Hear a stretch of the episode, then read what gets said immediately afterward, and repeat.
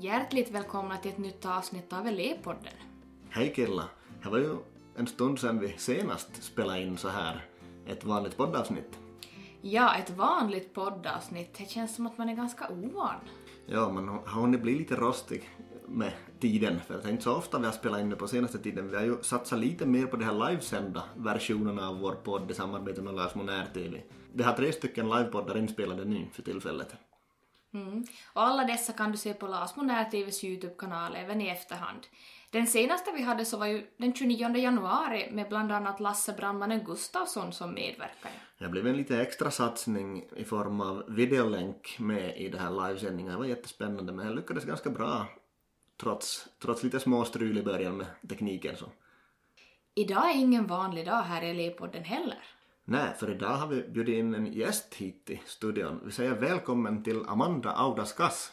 Tack! Vad jätteroligt att få vara här. Ja, vad kul att du ville komma hit och träffa oss och, och prata med oss här i, idag, eller ikväll nu när vi spelar in.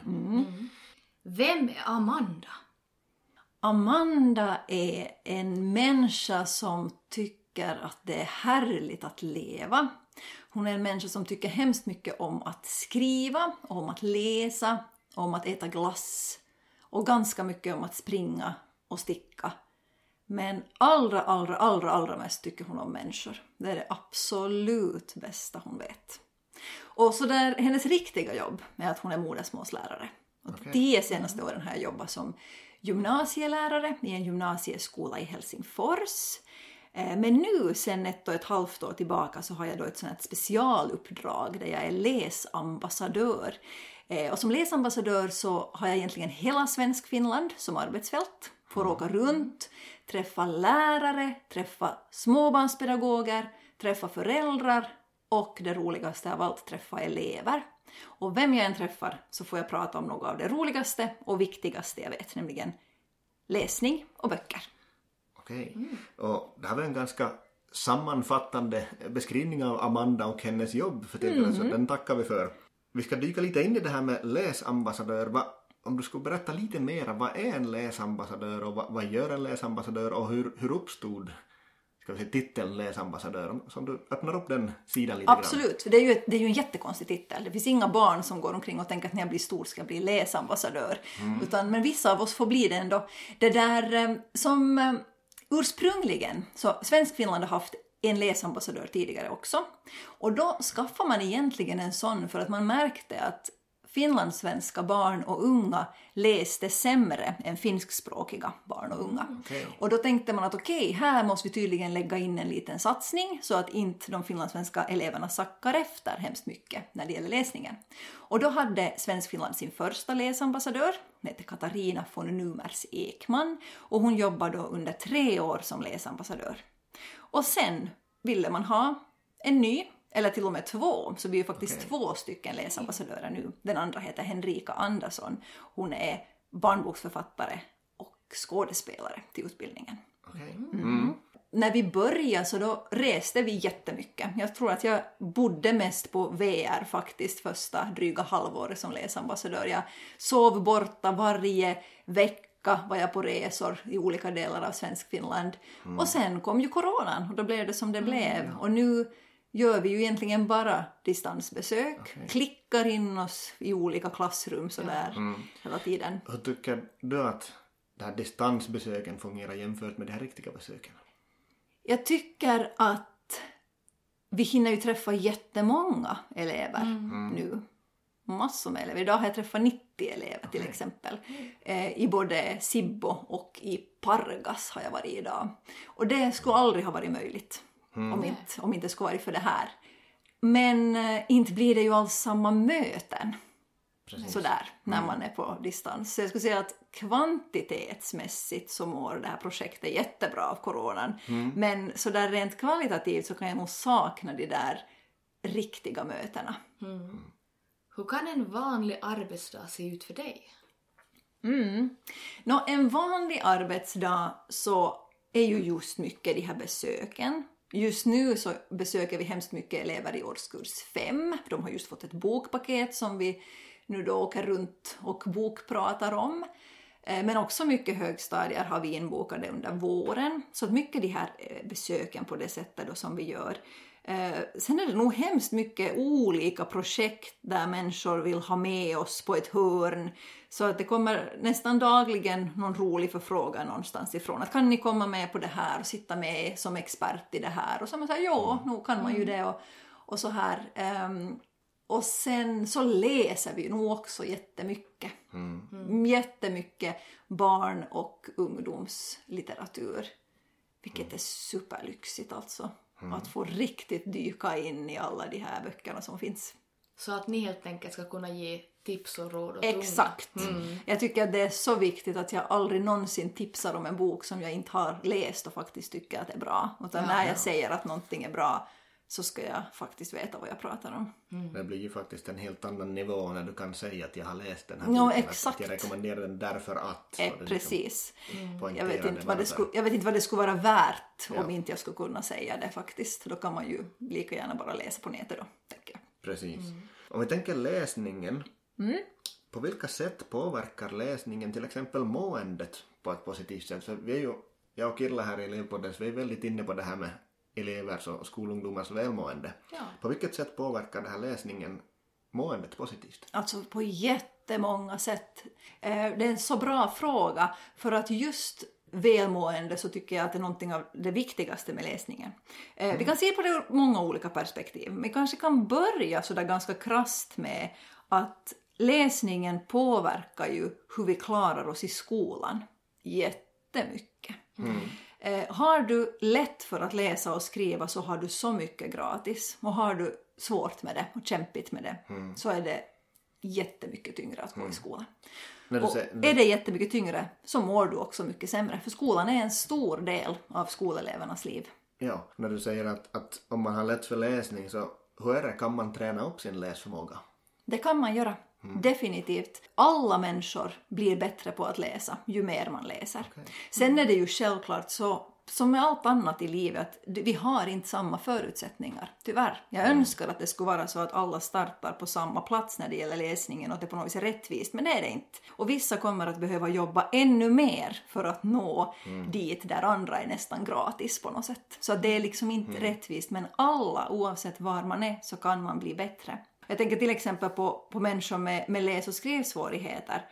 Eh, så också om man har den problematiken så är det ju jättemycket bättre om du läser mycket. Du, blir, du blir snabbare och framförallt så får du ett ordförråd som gör att du har lättare att känna igen orden. Även om bokstäverna hoppar så är du en stabil läsare så kommer du ändå att fatta ganska snabbt vad det, vad det borde stå där. Men om du inte kan så hemskt många ord då är det ju hopplöst om bokstäverna är huller om buller och du inte har en aning om vad som borde stå där. Precis. Så den här Framgången är ju en sak. Men sen, och det hänger kanske lite ihop med det att, att när vi läser så blir vi också jättemycket bättre på att koncentrera oss. Att vår koncentrationsförmåga växer hemskt mycket när vi, när vi tränar oss på att läsa. Eh, och vi människor idag har ju tyvärr en ganska dålig koncentrationsförmåga. Eh, en undersökning som man gjorde första gången år 2000 visar att människor då kunde koncentrera sig 12 sekunder sådär i medeltal på en sak innan tankarna började irra iväg. Eh, när samma undersökning gjordes 15 år senare så hade koncentrationsförmågan sjunkit från 12 sekunder till 8 sekunder på ganska kort tid. okej. Och då tycker jag lite så här fun fact är att guldfisken kan koncentrera sig i 9 sekunder och är alltså bättre än nutidsmänniskan. Ja, och det här, det här är ju ganska skrämmande då om man tänker, vad sa du, år, år 2000 och och 2012? Eh, 2015. 2015? Ja. Så om man tänker skillnaden däremellan redan så, då hade ju inte smarttelefonerna funnits så länge ännu. Exakt. Som ett exempel. Precis. Att, att de hade ju inte funnits Nej. Allt för länge än och hunnit förstöra våra Och de hade hjärnor. redan då hunnit, så jag menar när du gör den här samma undersökningen på nytt nu om någon tid så tänker jag att det kommer att säkert vara ännu sämre. Och det är ju just de här smarttelefonerna som gör att vi är så vana vid att hela tiden bli avbrutna. Så att vi sen när vi väl behöver kunna fokusera så är det jättesvårt att göra det. Eh, Men det finns en, en hjärnforskare som heter Minna Huotilainen vid Helsingfors universitet och jag, jag och Henrika intervjuade henne för ett år sedan ungefär och hon sa att något av det bästa sättet som du kan stärka din koncentrationsförmåga det är genom att du läser böcker. För när det är bara du och den där texten så behöver du fokusera. Du tvingas liksom till det. Det kommer inga pling-plong och häftiga effekter utan det är du och texten Ja, och då måste hjärnan faktiskt fokusera. Ja. Jag, kan, jag kan intyga att, att Minna är en bra och kunnig person inom området för jag har också hört henne föreläsa någon gång om, om hjärnan och, och just koncentration och, och så vidare. Så att Jo, hon är det finns jätteduktig. mycket, finns mycket intressant där att Jo, hämta. verkligen. Och sen ännu sådär med tanke på välmående så, så sjunker ju vår stressnivå jättemycket också när vi läser. Att det, jag kan tycka att det är nästan skrämmande att man, man brukar säga att bara några få minuters skönlitterär läsning gör att stressnivåerna liksom kan sjunka med upp till 67 procent alltså. Så att du blir liksom lugnare, du sover bättre, du mår bättre och liksom det där, det bästa sättet att somna det är att läsa före du somnar. Ja, det håller jag med om. Ja, men jag brukar i alla fall, de gångerna jag läser så brukar jag höra ett pang när boken ramlar i pannan. Precis, och det är det där som, det händer ju inte. Eller åtminstone är det väldigt få av oss som att vi skulle somna när vi ligger och scrollar. För det kräver liksom en annan en annan slags aktivitet som gör att liksom hjärnan inte alls är i viloläge. Du, du, liksom, du, du, du slappnar inte av så länge du liksom har den där. Så att ehm, det, det är så mycket som är bra med läsningen för just vårt välmående. Precis. Jag, jag kommer också att tänka på, det här är en egen, egen tanke jag kastar fram här bara, men, men just att läsa mycket om jag då tänker till exempel olika böcker som, som är fiktiva, till exempel handlar om något påhittat. Så vi blir ju bra på att fantisera, åtminstone jag minns när jag var yngre så, så jag, jag skapade alltid en helhetsbild av exakt hur såg det ut på den där ängen där var man befann sig i, i, i den där skogen eller vad det sen handlade om. Så man he, hade liksom byggt upp hela den inre världen utifrån den här Yes. bokens berättelse. Så är det. Och den där förmågan är ju jätteviktig i dagens samhälle. Nästan alla människor behöver kunna vara kreativa idag. Behöver liksom kunna, för det handlar ju liksom inte om att bara vara en flummig konstnärssjäl. Utan det handlar ju om att kunna tänka ut sånt som inte ännu finns. Hitta vägar som ingen annan har gått. Eh, jag tänker varenda uppfinning som finns i den här världen finns ju för att någon har kunnat föreställa sig någonting som inte ännu fanns där. Och utan kreativitet så finns ju inte den förmågan alls. Precis. Och så kom jag på ännu en sak som nog också hänger jättemycket ihop med vårt välmående. Eh, där läsningen också är bra. Och det är ju att när vi läser en riktigt bra bok så är det ju som om vi plötsligt kommer in i huvudet på en annan människa. Och det gör att vi blir bättre på att förstå andra människor och tänka oss in i deras situation. Och, vi, och det gör i sin tur att vi har möjlighet att att bli mer empatiska och därmed också fatta beslut som gynnar andra människor och inte bara oss själva. Och sådana människor som är empatiska och härliga och bra på att förstå andra människor, det är ju människor som har vänner, som blir omtyckta. Och vad påverkar vårt välmående mer än det? Att få vara del liksom, av gruppen, ha, få höra till. Så att också där liksom, så är läsningen helt suverän. Ehm, Jag vet inte, liksom, jag tänker som själv, jag läser ju förstås jättemycket och det har ju nog vidgat min världsbild och min syn på människor. Jag tror att jag har hemskt mycket lättare för att tycka om människor bara för att jag har läst så mycket. Jag förstår nästan alla och jag inser att de allra flesta människor försöker så mycket och vill så väl. Och det där tänker jag att också är en jättebra grej att ha med sig. Den där, den där punkten tycker jag killar var egentligen min favorit. Liksom Det här med att, Ja. att träna upp sin empatiska förmåga, Ja. förmågan att förstå andra och förstå hur andra känner och tänker. Ja. Så den lägger jag ett extra slag för. Det här Ja, empatiska gör biten. det. Absolut. Det brukar jag också göra faktiskt. Det är nog min personliga favorit. Varför tror du, Amanda, att barn och unga läser allt mindre nu för tiden? Ja, det är ju så. Tyvärr.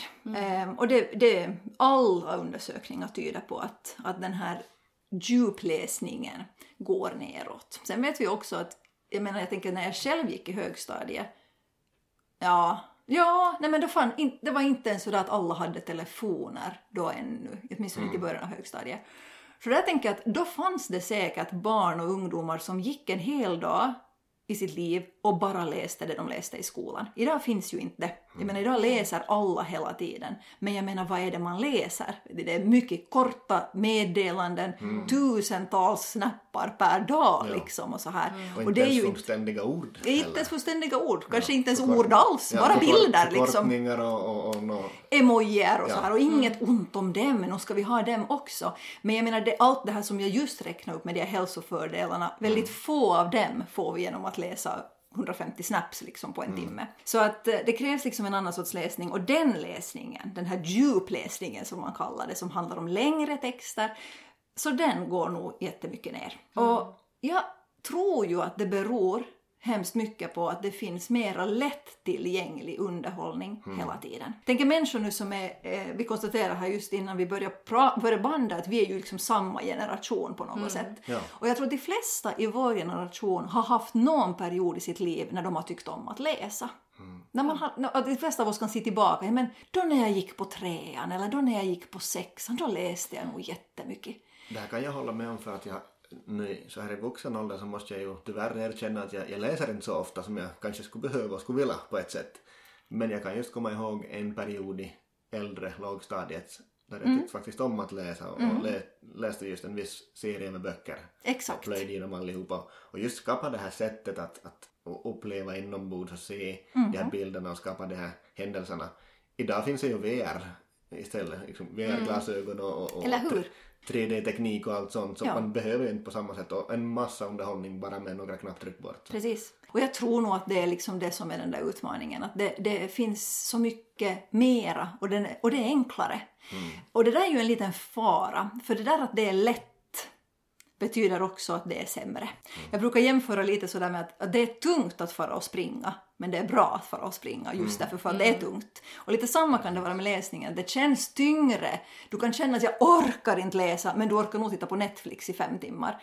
För att det helt enkelt det kräver så mycket mindre av din hjärna att titta på Netflix. Men därför ger det din hjärna så mycket mindre också. Det utvecklar inte dig alls på samma sätt som om du orkar läsa den där boken. Det är väl lite samma om man också jämför den här springningen och som du sa att det är tungt för att det, att det tränar upp en. Lite samma sak som att när man jag far på gymmet jag lyfter bara skivstången och aldrig Ja. på några vikter. Man, man, blir inte, man utvecklas inte helt enkelt. Nej. Blir inte starkare, blir inte bättre på att läsa Nej. i det här fallet. Nej, så är det. Så att eh, det tror jag nog att det är den där stora utmaningen. Varför barn och unga idag läser mindre.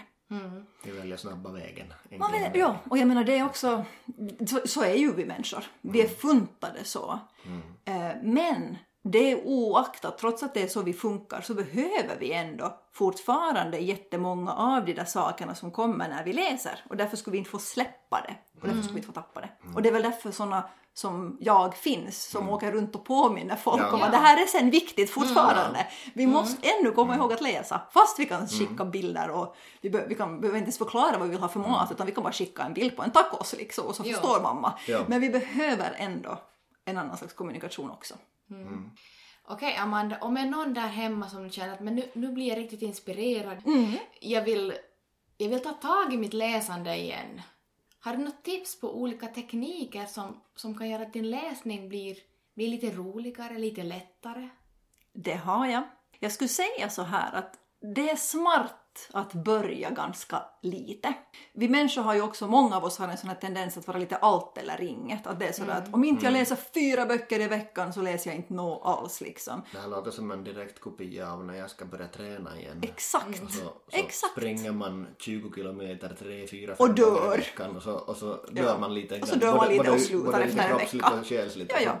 ja nej, men precis. Inte kan vi, vi kan ju inte fara liksom på ett maratonlopp direkt. Utan man ska börja lite grann. Och jag tänker som när jag börjar springa, jag tycker det är en bra liknelse för den här läskonditionen är lite som en så här vanlig kond- kroppskondition också. När jag börjar springa så börjar jag med ett träningsprogram som var så lätt att jag efter varje länk kände, nej men nu ska jag kunna mer än sådär.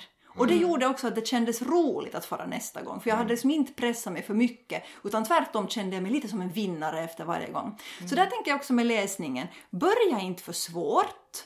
Och börja inte för mycket. Och jag tror att många av oss kommer ihåg, för det har funnits det här konceptet liksom med en kvart om dagen som man ofta jobbar med, med, med riktigt de här yngsta lågstadieläsarna. Den är inte dum för, för vuxna och tonåringar heller, liksom att börja med det. En kvart om dagen. Det, Alla har en kvart. Absolut. Och man kan ta den när som helst, var som helst den där kvarten och att börja liksom med det. Sen om man har om det har gått så långt med den här koncentrationssvårighetsproblemet att man märker att fast hur jag försöker sitta ner den där kvarten då så går det inte. Alltså jag, jag bara tänker på allt annat och hoppar hit och dit i huvudet så tycker jag att en bra grej som jag velat hjälpa jättemånga är att man har ljudbok också. Att man har liksom både boken i handen och ljudboken i öronen. För då, har du liksom, då får du det från två olika håll hela tiden och det hjälper dig nog att liksom hitta den där koncentrationen. Så det kan vara ett jättebra knep om man upplever att det är svårt fast man vill. Och sen, den där kanske den största utmaningen är ju att ganska ofta om man kommer på plötsligt att nu skulle jag vilja satsa mer på läsningen så är det inte så lätt att veta vad man ska läsa.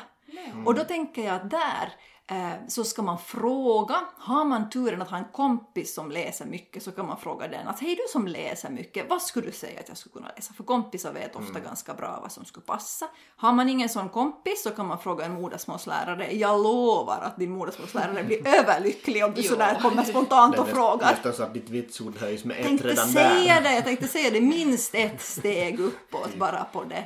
Eh, och sen eh, om, om man inte har en modersmålslärare som man vill prata med så kanske man hittar en bibliotekarie eller något sånt. Och sen finns det också otroligt mycket konton på Instagram och sånt där man kan följa människor som tipsar om böcker. För det är en sak som åtminstone aldrig stämmer. De här som går och säger att jag läser inte för det finns inga bra böcker. Det är inte sant. Det finns så oerhört många jätte, jättebra böcker. Eh, Så att eh, det är aldrig sant. Och om inte man kommer på någonting annat vad man ska läsa så kan man alltid mejla åt mig och fråga. Ja, det, vi får ganska mycket sådana sådana Ja. frågor också. Hur får man kontakt med dig? Eh, Man får kontakt med mig på, eh, man kan gå in på, las, på lasambassadoren.fi, där finns hemsidan och där finns sen alla finns kontaktuppgifter. Yes. Där kan man fråga tips och råd. Till och med. Och där finns gäller. också redan nu jättemånga tips för läsare i olika åldrar. Man Precis. bara trycker vilken ålder man är och så kör man. Så man kan fråga efter både, både tips på hur, hur man ska läsa Mm. och vad man ska läsa. Absolut. Om vi då tänker oss att, att det finns någon av våra lyssnare som kanske känner att ja, men jag har ju kommit igång med min läsning men jag skulle vilja bli snabbare på att läsa. Har du några tips på hur man kan träna upp sin snabbhet i läsningen då? Mm. Eh, egentligen så handlar det nog bara om att öva.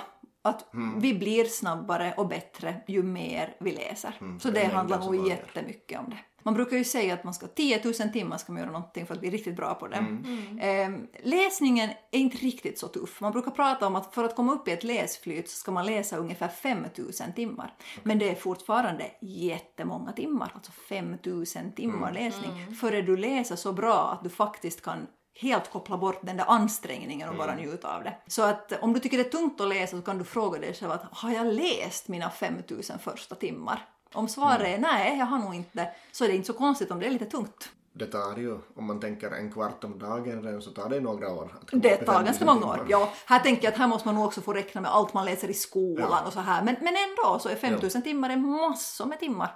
Här är det lite som med, som med allt annat med oss människor att det tar tid Mm. liksom, att Det tar det.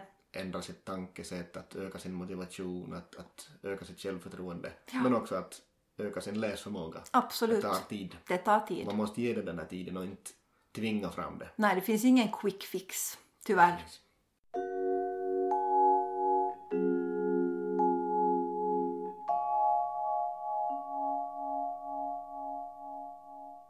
Amanda, du skriver ju en blogg Mm. och du har också gett ut en bok. Två till Har och du med. två böcker? Ja. Mm. Där har vi ballat med researchen här. Ja. ja, det var någon som hade ballat sig för någon dag sedan också på samma punkt. Så att jag vet inte. Det är inte ensam. Nej, verkligen inte. Vad är titlarna på dina böcker? Den första boken jag skrev heter Till alla goda människor och vanliga dödliga. Och den andra boken heter Till den lilla människan intill.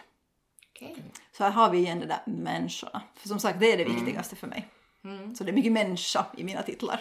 Den här första boken så, som jag har förstått rätt så den, den är ju en samling av dina bloggtexter på sitt sätt. Mm, lite grann. Alltså det, några få texter är faktiskt publicerade från bloggen också där. Men de flesta är nog nyskrivna men ganska långt i samma sådär anda och stil som bloggtexterna. Okej. Kanske lite längre men, men ändå lite samma. Mm.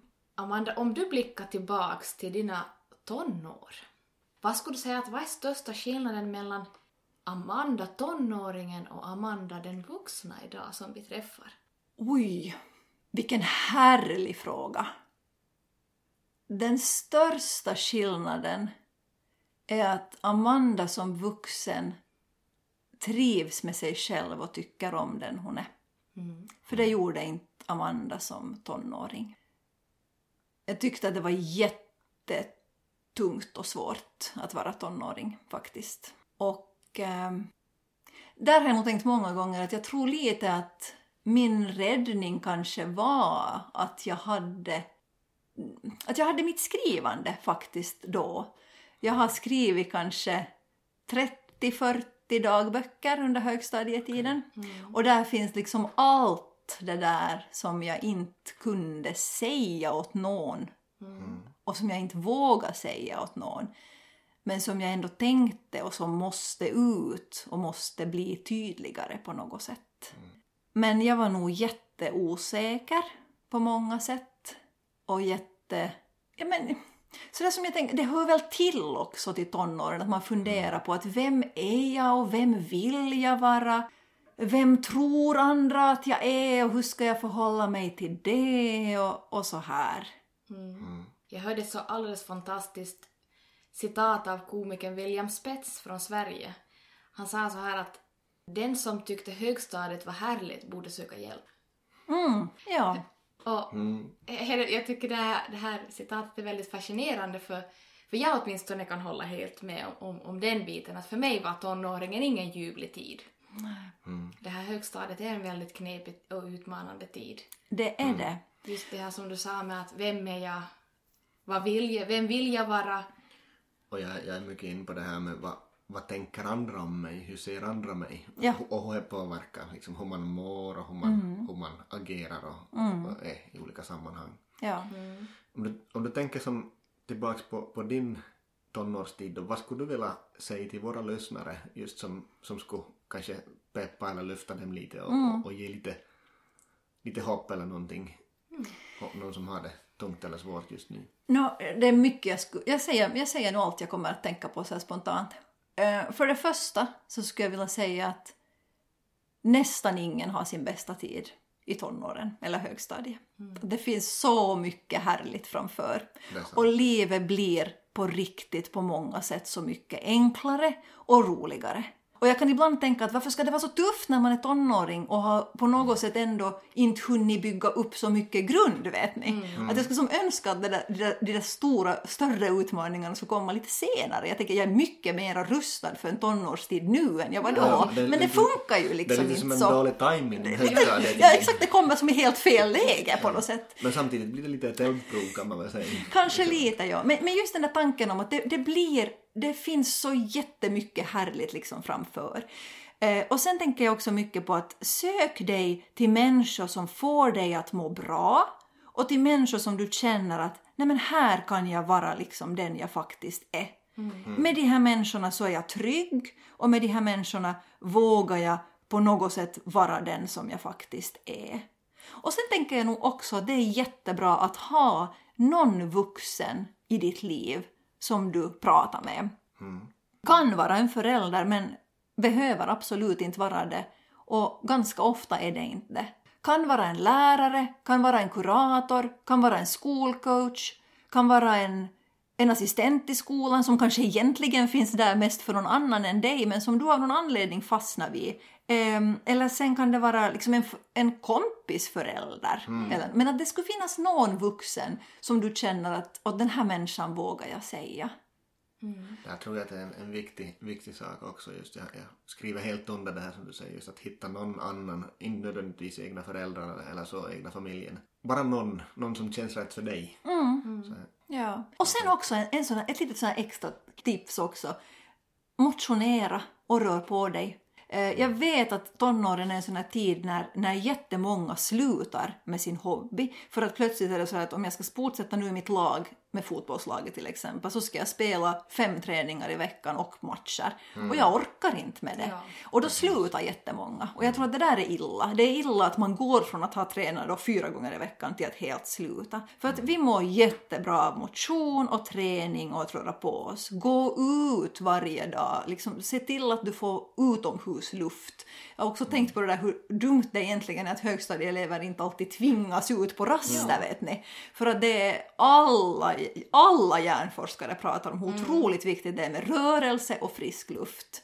Och sen kommer tonåren när många börjar må dåligt och känner att livet är ganska tungt, men då ska man plötsligt få, då får man vara inne hela dagarna liksom, vet ni, och behöver aldrig få ut. Så att gå ut ändå liksom på något sätt. Kan man säga att, att det här motionen och det här att röra på sig, att gå ut, det är lite som att, att lyfta på grytlocket så att man släpper ut det här extra trycket och det här så att man lite får Absolut. ventilera bort och, Ja. Mm. stänger in allting i sitt eget rum eller var man sen stänger in sig.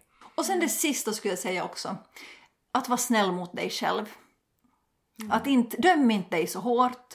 Ingen, ingen människa, varken tonåringar eller vuxna, gör alltid så som de tänker att de vill göra. Vi misslyckas jätteofta. Vi har ideal som vi tänker att så här vill jag leva, så här vill jag tänka, så här vill jag göra. Jag vill stå upp för de svaga. Och så kommer en situation där vi bara inte vågar, eller orkar, eller kan. Var inte så hård mot dig själv, slå inte så hårt på dig själv, för det där, det där är också en del av att vara människa. Det blir inte alltid rätt och det blir inte alltid som vi har tänkt.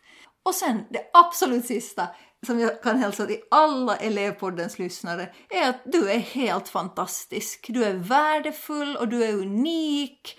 Och det finns liksom en plats för dig och det finns en uppgift för dig och den ska du försöka hitta. Och det är ingen fara fast du inte har en aning om vad det är när du är 14, 15 eller ens 21 år gammal. Den kommer. Bara liksom gör det du gillar, sök dig till människor du trivs med och har det bra med. Du hittar det. Men, men det finns en plats för dig och du behövs och den här världen blir bättre för att du finns och den är sämre om inte du är med. Wow, det här var Wow. riktigt en bra sammanfattning och ett bra sätt att rama in det här hela poddavsnittet. Jag tycker det här blev riktigt bra. tack, tack för de orden Amanda. Som jag redan nämnde, Amanda, du skriver ju blogg och du skriver helt fantastiska texter. Här har du en, Oj, en trogen bloggläsare. Oj, vad roligt! Var hittar man din blogg? Eh, Den finns på amandasblogg.com. Jag tycker ni ska fara in, ni lyssnare, och kika på den bloggen. Mm. Och som sagt, ifall ni har frågor eller tankar ni vill fundera med läsambassadör Amanda Audaskas så vad var webbadressen dit man kan hitta lasambassadoren.fi. Och där finns sen alla kontaktuppgifter vidare.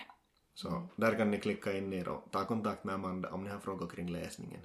Tusen tack Amanda! Tusen tack. Jätteroligt Tusen tack för att jag fick komma och träffa er. Helt härligt. Tack!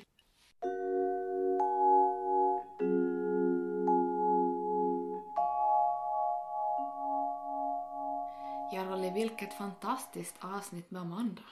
Ja, jag måste nog säga att det blev en riktig succé. Intressanta tankar och funderingar här kring läsning och mycket annat också. Jag tar speciellt med mig just det här med att hur läsningen kan ge oss mer, ännu mer empati och förståelse för hur andra människor fungerar och, och känner. Det här var intressant för jag tänkte säga precis samma sak. Att det var just det också som fascinerade mig mest. Så att det var ett bra avsnitt helt enkelt. Ja, vi börjar väl ta och tacka för oss, Rolly. Ja, jag tycker att vi, vi säger tack till dig som har lyssnat än en gång på Elevpodden med oss, Rolle och Killa. Sköt om er tills vi hörs nästa gång igen. Ha det bra. Ja, ha det bra. Hej då! Hej då!